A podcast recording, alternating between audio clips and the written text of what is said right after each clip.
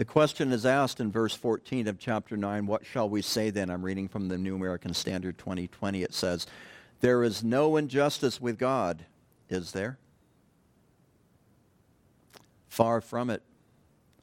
For he says to Moses, I will have mercy on whomever I have mercy, and I will show compassion to whomever I will show compassion. So then it does not depend on the person who wants it, nor the one who runs, but on God who has mercy. For the scripture says to Pharaoh, For this very reason I raised you up in order to demonstrate my power in you, and that my name might be proclaimed throughout the earth. So then he has mercy on whom he desires, and he hardens whom he desires. So, Father, I ask that you would speak to our hearts this morning as we look at this difficult passage, and Lord, that you would help us to, to really apprehend your heart in this and an understanding of who you are. The fact that you are a just God and that you are a loving God. And you are a God yet that has mercy upon whom you will have mercy, and you show compassion to whomever you show compassion to. And so, Lord, first of all, we thank you for the mercy and the compassion that you have shown us. Lord, we pray for those whom we love, whom either we know, do not know you, or we just wonder about their relationship to you. And we pray, Lord, this morning for their, your compassion and your mercy upon them. Lord, whenever we go to a passage like this, I, it, we, I don't think we can help but to carry them very heavily on our hearts. So, Lord, even this morning, whatever they're doing, we pray that your Holy Spirit would break through and begin to speak and continue to speak and continue to minister to them. We ask these things in Jesus' name. And everyone said, Amen. Where I'm going to land this morning, where I'm going to land, the, oh yeah, that's a, thank you.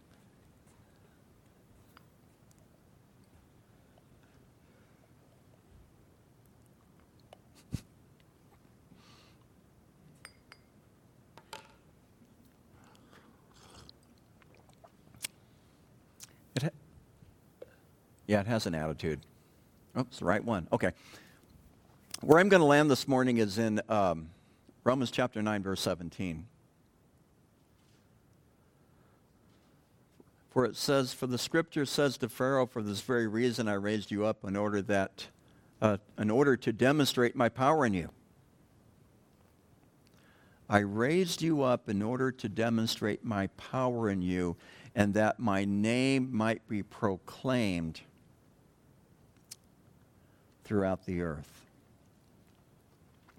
It's the Septuagint version of the book of Exodus, chapter 9, verse 16, which says the same thing that Pharaoh was raised up so that God could declare his power through him and in him, but mainly through him in his engagement with him. And, and when, you, when you read this passage, or at least when I read this passage,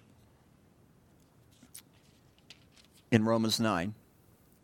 And I, I shared this with you a while back. I, I told you that we're going to barely be able to get through Romans 9 without coming out here feeling that we're a bunch of Calvinists. Um, because if you read it plainly, it sounds like God raised him up simply to show his power and to demonstrate his sovereignty and that Pharaoh had no choice in the matter. To me, that's how it reads. If you read it within the context of this passage, if you read it within the context of the passage earlier of Jacob I've loved, but Esau I've hated, that sounds very clear.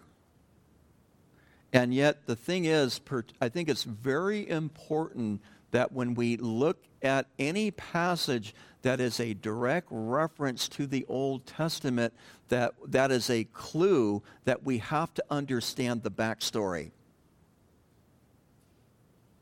We've got to understand the Old Testament backstory. Jacob I have loved, Esau I've hated. Who said that? I already told you, right? You remember? Who said that? Malachi said that. Malachi said that many, many, many, many years after Jacob and Esau had passed away. It's not really a reference to Jacob and Esau as much as it is to their descendants. And this looking forward to how God is going to deal with their descendants. Jacob, which is Israel, Esau, which is, which, who are the Edomites. And it, it starts to, to really place this idea of election in a slightly different context. Now, Pharaoh, and we do not know which Pharaoh this was. There's guesses. It could possibly have been Seti the first, S-E-T-I, or Ramses the second. Your mileage may vary, as does histor- historians. I'm not nearly as concerned about who it was, but, I, but, but how it was that God engaged with the Pharaoh. And it's important to understand that the Pharaoh was a representative, almost like a high priest, but not quite. Does that make sense? He was the representative of the false gods, Ra, R-A, and Ammon. Uh, and he held the divine order in the land of Egypt. It was very similar to later on as we see the establishment of the kings in Israel, then later Israel or Ephraim and Judah, that they were really representatives of the God of Abraham, Isaac, and Jacob. Of course, they had whom to, not only did they have counselors, but particularly they had the prophets who spoke to them and helped guide them in, in their um, administration and oversight of the country. And but without going down that trail too far, we read the purpose of God in dealing with Pharaoh. It's given to us also in Exodus chapter 10, verse 1 and 2. I have it in front of me and I'll read it to you.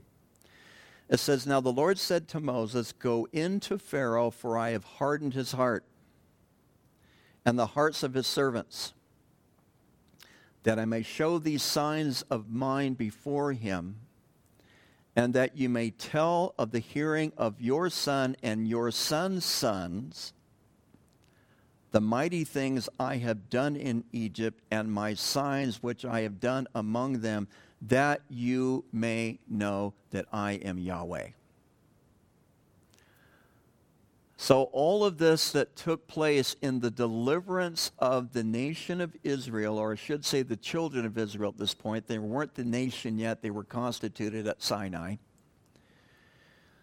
The deliverance of the, of the children of Israel was, was, was done in such a way that God would show himself uh, strong and mighty because of the signs that he did. And he did some pretty strong signs uh, in, in, the, in the giving of how many plagues? You guys remember? Ten plagues, right?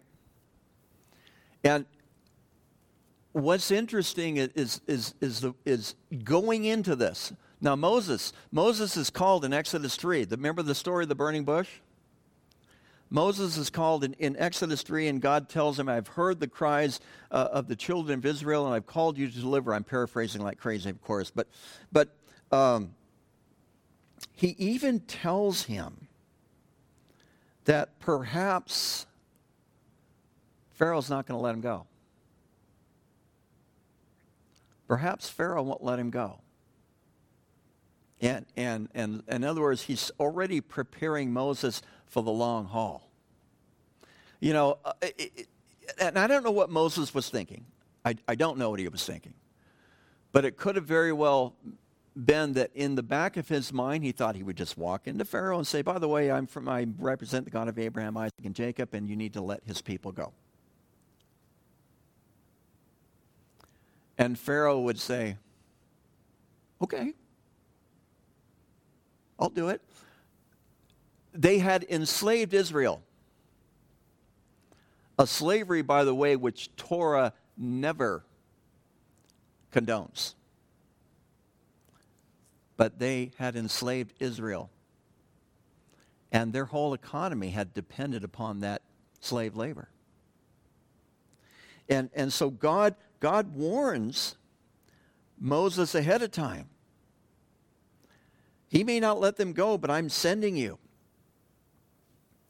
And, and the interesting thing about this is that they go to Pharaoh, and Pharaoh immediately says, Well, well who, is, who is the God of Abraham, Isaac, and Jacob? I don't know the God of Abraham, Isaac, and Jacob. So why should I let them go? It's interesting to me because he, he's saying, I do not know God, so why should I obey him? Follow where I'm going here. Is that a legitimate question?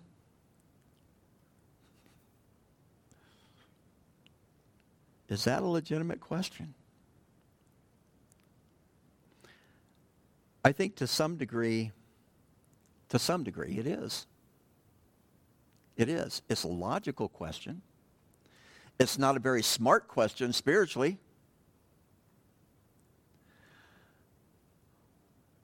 We do not know the secret thoughts and the inward meditations of Pharaoh during this time, and so it, some of this you have to presume.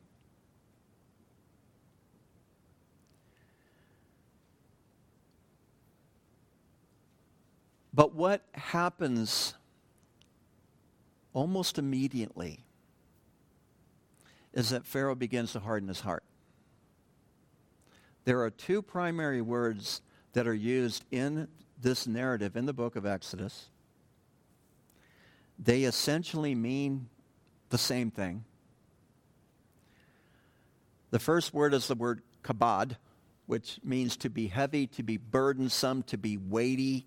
Uh, it also uh, means to be glorious it's a word that is used in different circumstances, also a word that's used, at least the root of this word is used to describe the weightiness of the presence of God, which I find fascinating. But, but we are told, we are told in, in the book of Exodus already that God said, 421, that God says, I'm going to harden his heart. He's already warning Moses that he's going to have to go through a pretty strong ordeal. God says, I'm going to harden his heart. What is interesting about that is initially, God doesn't have to harden Pharaoh's heart because Pharaoh hardens his own heart. In Exodus 7:13 it tells us says, So the Lord said to Moses, Pharaoh's heart is hard. He refuses to let the people go. And this was after the first miracle that Moses and Aaron did. Remember the first miracle that they did? Moses goes in with the rod of God, and he lays down the rod of God, and what happens? It turns into a serpent. And I still remember Yul Brynner in that movie going, cheap, cheap magician's trick. And his sorcerers did the same thing with their rods, but what happened? The rod of God, which was a serpent, ate those two serpents from the sorcerers, and then Moses picks it up and it turns into the rod of God again. It's interesting because in, in, Exodus 7, it does not say that God hardened his heart. It simply says that God recognized that Pharaoh hardened his heart. It's important to understand some of these distinctions. Now, what's interesting is that in Exodus 7.13, follow my thinking here because I, I, I, it's almost hard for me to keep track of this, all right? Again, two words for the word hardened. The second word is the word hazak. It means to strengthen, harden, prevail, become strong. And, and essentially, it does mean the same thing as the first word, kabod. Now, I've had someone tell me, I've heard it more than once. Well, there are two different words that describe Moses hardening his heart and God hardening Moses' heart. There isn't. There may be nuances in the verbal construction of those words, and I'm not well versed with Hebrew, so I, I can't go any further than that for you. But essentially, it's the same word, same two words that are used interchangeably. That's a hard concept. Boy, the looks on your faces. That is a hard concept to wrap our brains around. Because it tells us, again, God prophesied, Exodus 4.21, that Moses would harden his heart. And then we read later in Exodus 7.13, Exodus 7.22, Exodus 8:19 and Exodus 9:35 that Pharaoh hardened his own heart. We also, by the way, read that in Exodus 8, 15, 32, 9, 7, and 9, 34. Pharaoh hardens his own heart. What, what really struck me is that it is not until later that God begins to harden Pharaoh's heart. The first time we read that God hardens Pharaoh's heart was in Exodus chapter 8, verse 32, where it tells us, actually, it even tells us then that Pharaoh hardened his heart at that time at the, uh, the plague of the, the, the flies. But what, what struck me was that there were several times that Pharaoh hardened his heart before God began to step in and harden his heart for him. We do see that uh, in Exodus chapter 9, verse 12.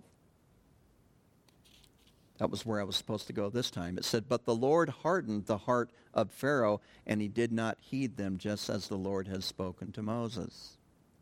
This is after the sixth plague, the plague of boils. So Pharaoh begins to harden his heart, and finally at the sixth plague, God then hardens Pharaoh's heart, and then he'll continue to harden his heart. So that's the first thing we need to understand is that Pharaoh set this thing in motion, not God. Although, did God prophesy it back in Exodus 4? You're following my timeline here, right? Okay. What is what struck me, and, and I would encourage you, I, I, I, I sat down yesterday and just read this narrative, read it all the way through, as much as I could anyway, in one sitting to try to, and, and then I had trouble trying to find all the bits and pieces, so I, I had to spend some time here. Um, but he was warned. We never talk about this in Romans. You see, Paul writes Romans with, the, with an understanding that you understand the story of Pharaoh. But to really understand the story of Pharaoh, we really need to look into the scriptures and really spend some time and really read them. Pharaoh was warned. Now, when did God harden Pharaoh's heart? After the sixth plague. Exodus 9, verse 32. The plague of the boils. What's interesting is that we need to understand that he was warned three times prior, excuse me, two times prior to God hardening his heart and one time afterward. It is really, in a sense, it, it falls in line, with, in my thinking, with, with the Jewish understanding of everything would be confirmed or, uh, or, or uh, verified under the word of two or three witnesses. Because in, in Exodus chapter 8, 19, first of all, his first warning is given to him by his magicians, by his sorcerers. Exodus 8:19. It says the magicians, now this is after the third plague. Now, I believe this is chronological. So that would tell me that the third plague happened before the sixth plague, right? Which is where God hardened his heart. So prior to God hardening his heart, he is warned the plague of lice, third plague. And the magicians or the sorcerers said to Pharaoh, This is the finger of God.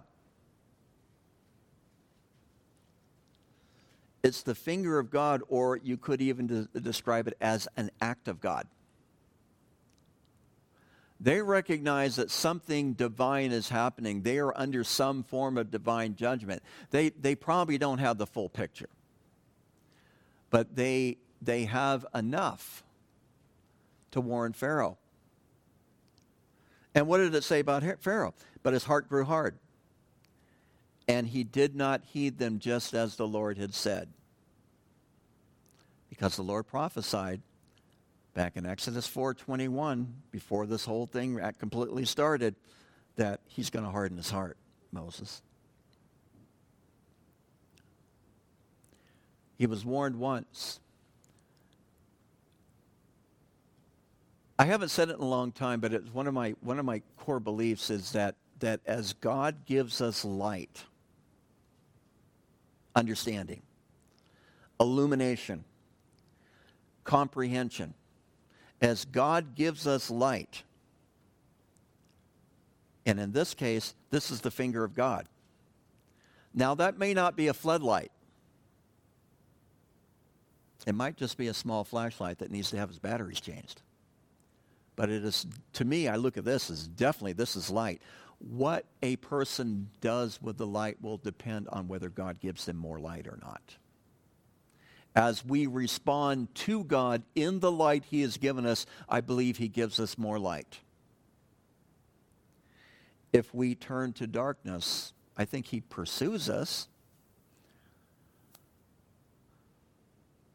But at some point, according to what we read in Genesis chapter 6, God told whom? Noah, my spirit will not always strive with man.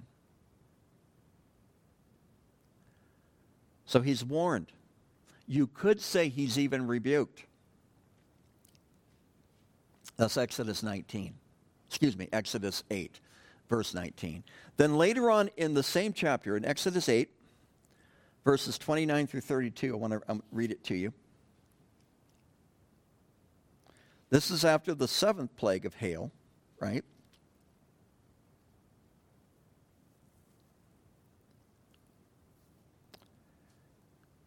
Oh, I'm in the wrong place. I apologize. Chapter 8, verse 29. This is after the fourth plague, the plague of flies, okay? Did I confuse you? Did I unconfuse you? Did you know I was confused? Okay after the fourth plague, the plague of flies. Exodus chapter 8, verse 29. It says, Then Moses said, Indeed, I am going out from you, and I will entreat the Lord. In other words, I will pray to God. Why? Because in chap- verse 28, he said to, Pharaoh says to Moses, intercede for me. In other words, pray for me. He's starting to feel the weight of the fourth plague and the three subsequent plagues before that. Says, I will entreat the Lord that the swarm of flies may depart tomorrow from Pharaoh, from his servants, from his people. But Pharaoh did not deal deceitfully anymore in not letting the people go to sacrifice to the Lord. In other words, I'm going to pray God to the Lord, Pharaoh, that you will not be deceitful anymore. Because there were already a few times that he, he basically said, you know, if, if you make these plagues go away, I'll let your people go. And then what did he do? What did he do? He did the bait and switch. He changed his mind and hardened his heart. And so Moses went out from Pharaoh, verse 30, and entreated the Lord. And the Lord did according to the word of Moses.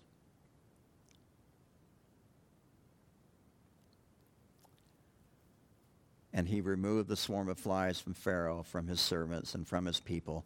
Not one remained. But Pharaoh hardened his heart at this time also, neither would he let the people go. What's really important here but is what Moses says to Pharaoh. I've touched on it, I'm going to go back to it. He says, But let Pharaoh not deal deceitfully anymore in letting the people go to sacrifice to the Lord. He's saying that to whom? Pharaoh. He's saying to Pharaoh, honor your word. He's saying to Pharaoh, I'll pray for you.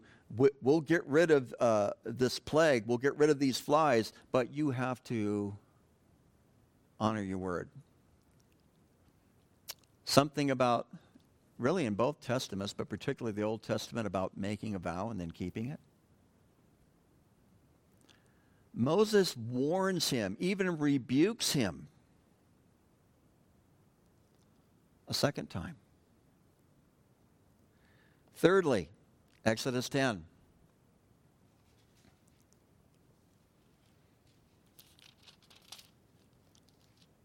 Right around verse 7. It is the eighth plague, the plague of the locusts, where they just came in and just destroyed everything, destroyed all the crops. And in verse 7, it says that Pharaoh's servants, now this is after God has hardened his heart, by the way. I mentioned that earlier. It says that Pharaoh, Pharaoh's servant said to him, How long shall this man be a snare to us? They're talking about Moses. Let the men go, that they may serve the Lord their God. Do you not yet know that Egypt is destroyed. They've gone through now eight plagues. The country is a wreck.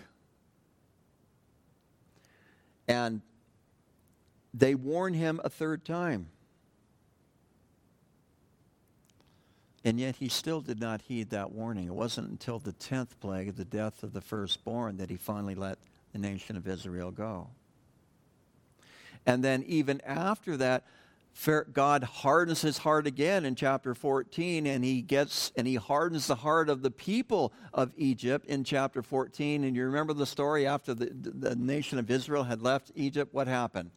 They went after them and they pursued them which is why we have the miracle of the Red Sea where God opened up the Red Sea and they crossed through on dry land He was rebuked three times. And the interesting thing about this that struck me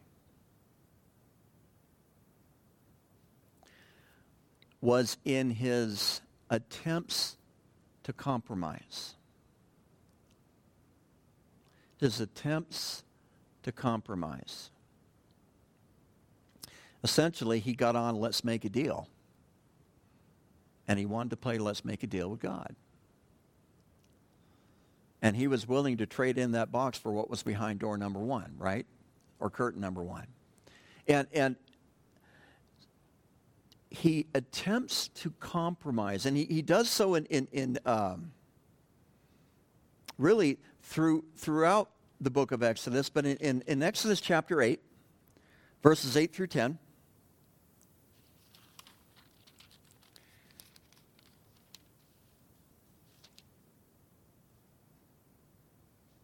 He says to uh, Moses, Entreat the Lord that he may take away the frogs from me and from my people. Okay, we're going back to the second plague. And I will let the people go that they may sacrifice to the Lord. And Moses said to Pharaoh, Accept the honor of saying when I shall intercede for you, for your servants and for your people, to destroy the frogs from you and your houses, that they may remain in the river only. And so he said, This is strange to me. Your whole land is covered with frogs. Can you imagine being in here and there's frogs everywhere? You go out in the parking lot, there's frogs everywhere. You know, you go get in your car and there's frogs in your car. And he says, well, and so he says to Moses, do it tomorrow. Do it tomorrow. And he said, Let it be according to your word that you may know that there is no one like the Lord our God. And so, of course, Moses prays. And, and the frogs are, are, they end up dying, and the whole land smells with dead frog. That must have been a wonderful thing. Um, but he does so in a way that he's attempting to compromise. And God fulfills what he asks, and then what does he do? He hardens his heart. Exodus 8:25, he tells him to go to sacrifice uh, in the land. In other words, God told them to let Israel go, to let them go, to let all their possessions go, to let all their animals go, and that they would go three days traveling into the wilderness to sacrifice and worship him. He said, You know what? I'll let you go. I'll let you sacrifice to God, but do it here in Egypt. That's what he says at the back part of chapter 8. So he, he's compromising yet again. And then again in chapter 8, verse 28, he, he, he, says to Moses, I'll let you go that you may sacrifice to, to the Lord your God in the wilderness, but don't go too far. Just kind of, just kind of, just kind of maybe go out a little bit past the high school, you know, in national forest land, right? Same idea. Don't, don't do that three day journey. Just, just don't, just go for a little bit. And, and don't go too far, because why? They wanted to recapture him, no doubt. In Exodus 10, verses uh, 8 through 10, it, it's not entirely clear in the reading, but, but you get it later on in the book, is that he, he was going to let Israel go, but he wanted to keep the younger generation. So all your old people go, you're, you're not good at making bricks anyway. I need these young people to make bricks for me. So again, he uses that compromise as well. And then later in Exodus 10, verse 24, he tells them, You can go, but I want you to leave all your flocks here. So you have this interaction where he was recognizing the work of God on his life, but he was not willing to submit wholly and fully. And because he did not want to submit wholly and fully, he hardened his heart. And God essentially says, if this is what you want, then this is what you get.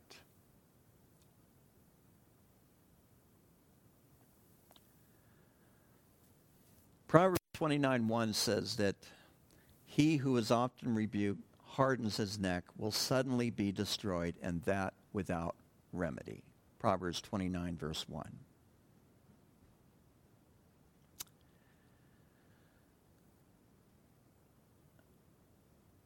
So we had Pharaoh.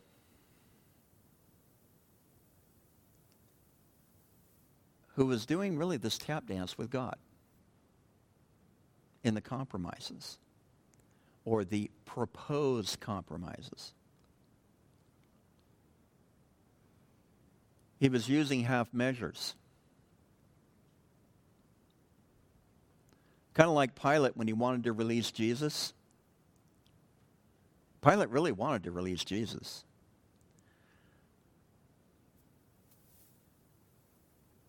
But he attempted a half measure by trying to get him released due to clemency rather than because he was innocent. When he brought Jesus before the crowd because of the custom that they would do a feast, they would release one prisoner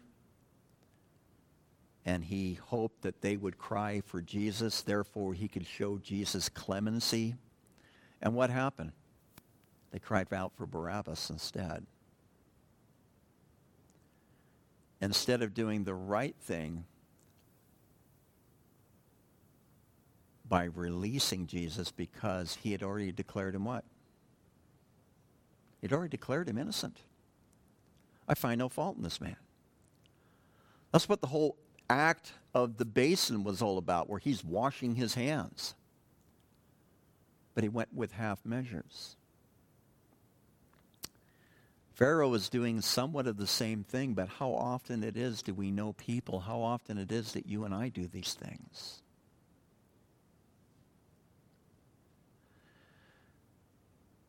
He was warned three times, and yet he did not repent.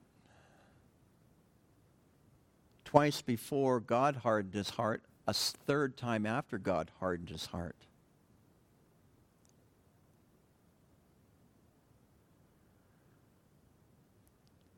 He who was often rebuked and hardens his neck will suddenly be destroyed, and that without remedy.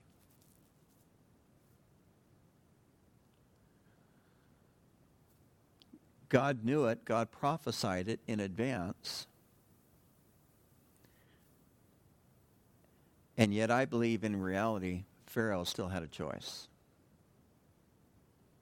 Still had a choice.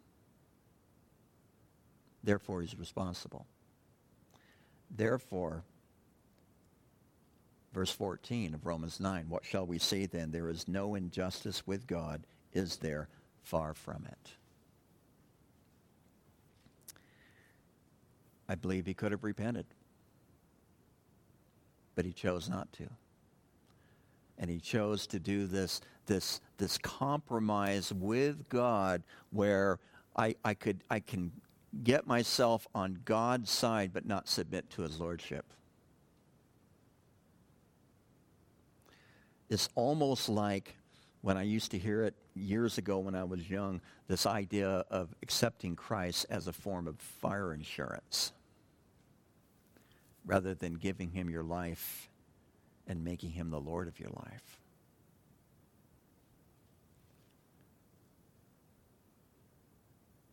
It's an interesting thing because it, it, so many commentators have said it too that the same sun in the sky it melts ice but it also hardens clay. It melts ice but it hardens clay. And, and there's a lot you could make of that and again it's, it's a saying it's not scripture so we also want to be careful with that analogy but are, are we in a place that we are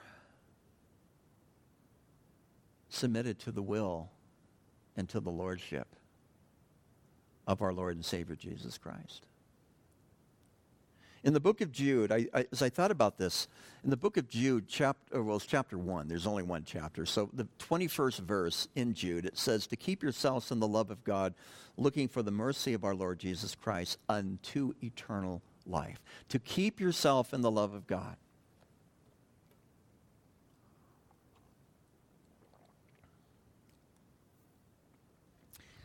The admonition that is there, and I believe it's very strong,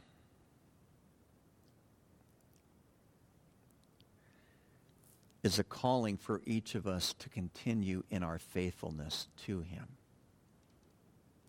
What, what does it mean to keep yourself in the love of God?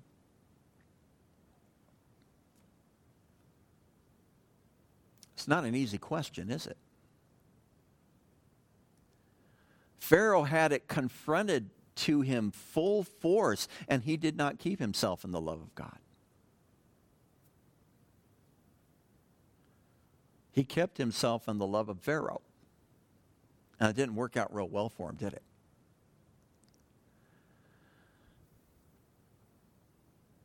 I, I think as I, as I thought about this verse, and, and I, I I could almost do a part two just on this verse, and I'm, I'm, I'm going to quit. Maybe next week, but probably not. But anyway, I'm, I'm going to stop. But, but what is your identity? What does it mean to keep ourselves in the love of God? What does it mean to be submitted to his will? What does it mean to recognize his lordship in our lives? What does it mean to, to, to be a person of the kingdom of God? And as I, as I thought about this, uh, as I thought about this, I, I, I'm, I'm, I'm starting to think that it's not so much maybe the conclusions that we have about life as it is the process and the lens by which we use to view life. Are we viewing life through a kingdom perspective? Or are we viewing life through some type of a carnal perspective that we dress up and try to make like Christian? When in reality it is, it's really not Christian. It's a form of Christian. It's a form of compromise. Like Pharaoh compromised with God and, and got where? Nowhere. He got nowhere because he wasn't willing to take off his pair of glasses and to put on uh, a pair of glasses by which he would see the reality of his environment, his life, his culture through the lens of the kingdom of God. See, I think there is a huge application here for us. And, and we read this in Romans 9 and we stumble over the whole predestination thing when in reality there is so much more at stake. There is so much more for us to really consider than whether did God choose him for that or not, or maybe, you know, yes, that's important, but that is second, secondary to, to being in a place where we're allowing the Spirit of God to wash over our hearts and to really give us an understanding and we really live in a Christian life where we're just kind of making it up as we go and kind of adding here and there to, to parts of our lives. What is your worldview? What is your worldview? We live in difficult times. Talking with a friend the other day, this is some of the worst that I think I've ever lived in in my entire life. Challenging, anyway. And yet there's, there's, a lot of, there, there's lots of, of reasons to say there are also glimmers of hope. But how am I eh, going to navigate these times?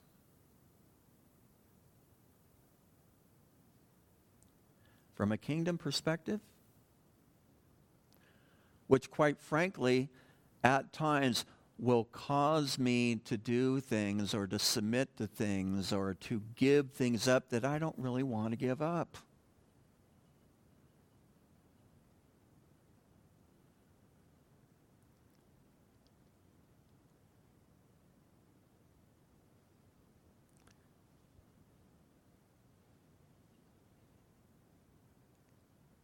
The call to take up your cross daily to deny yourself and to follow Jesus at times is just incredibly difficult. But nonetheless, that is our call.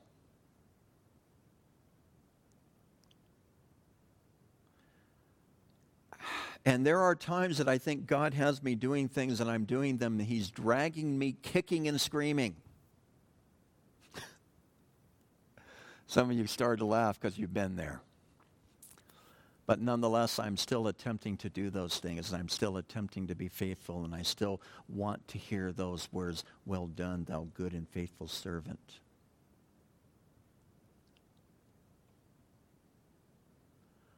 Because again, verse 18, Romans 9, so then he has mercy on whom he desires, and he hardens whom he desires. I want to continually be in the place where I can be a recipient of God's mercy in my life rather than hardening my heart and, and, and, resisting the grace of God, resisting the Spirit of God, quenching the Spirit of God.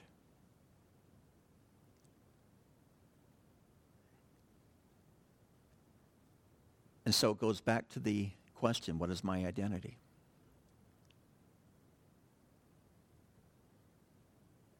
What do I read about? What do I rant about on Facebook? What is my identity? Am I seeing things through the lens of the kingdom of God or some other kingdom? Because that one verse, and known it for years, sang it for years, even sing it in Good News Club with the kids. Seek first the kingdom of God and his righteousness, and all these things will be added unto you. That is a verse that is incredibly full with meaning. Are we truly seeking first the kingdom of God? And if we are, are we truly trusting that all these things, whatever those things are, will be added to us?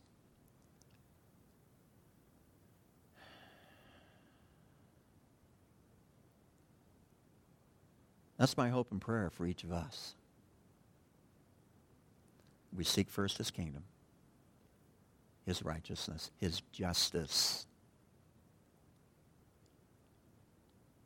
And all these things will be added unto us.